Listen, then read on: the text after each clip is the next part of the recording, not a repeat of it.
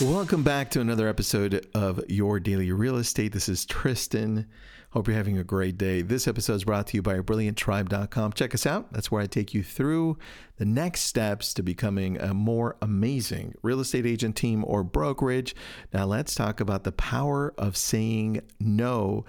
This came up recently in a conversation with my friend Shantae out of Las Vegas and she's got a great phrase that I'll touch on in a little bit. But first, let's go over these four things. Number one, I need you to prioritize your day. Prioritize according to your goals and your values. A lot of the times that we say yes is because we don't realize that what we're saying yes to is taking up our time so we don't focus on the things we actually want to grow. You've got to align your decisions with your personal, family, self, right? And professional priorities and your core values. Like, am I meeting a person that is going to talk to me about not only the priorities that I want to focus on, but more importantly, does this, where we're heading with this person or this company, does it align with the values that I have? That's a very, very important question. And then, look, if it doesn't, it's a valid reason to say no.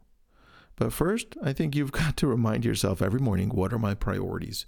What are my values? Right? That's number one. Number two, recognize, and maybe you already do, but recognize the value of your time and energy. It's not infinite. When I take meetings throughout the day, there are some days by halfway through the day I'm done. Like I'm I'm zapped. And time and energy is a limited resource. So saying no to a few more things can help you conserve that energy so when that an opportunity comes in that matches your priorities and your values, you're prepared to say yes. Right? Because it all, all, all comes down to energy, remember?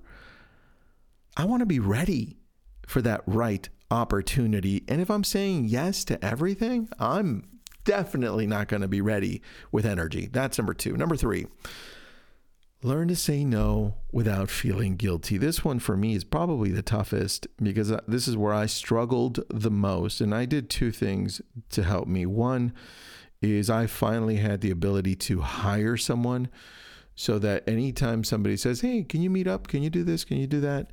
Uh, I don't send them a Calendly link. I have someone, and she's she's amazing at making sure that everything in my calendar is going to fit what priority we want and our values.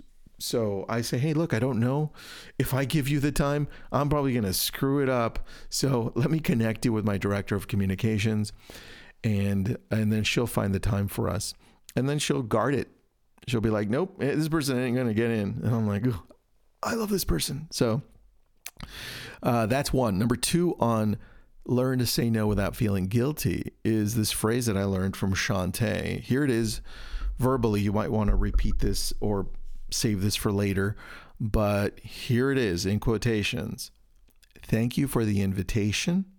I appreciate the interest in helping me with my business. Unfortunately, you've caught me at a very busy time professionally and personally. And that's it. You don't have to explain yourself. Send that out. Obviously, you can tweak it to make it your own, but this gives you that permission to say no in a nice, kind, valid way. That's number three. Number four, offer alternatives when it's appropriate. So when you say no, maybe consider providing a different route, saying, hey, look, I don't have time to jump on a phone or I don't have time to jump on a Zoom, but I can text right now. And I do this one a lot because you'd realize, you'll realize that most of the conversations that people thought they should have with you over the phone or on Zoom can actually be had by text or even better, email. Right. So for me, I always say, hey, look, I can't right now because actually I am back to back to back to back to back to back most days.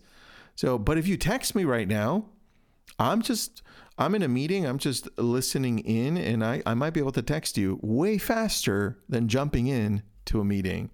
So just know that that also has to be guarded because you don't know who you're texting, right? Guard your energy, but offer alternatives.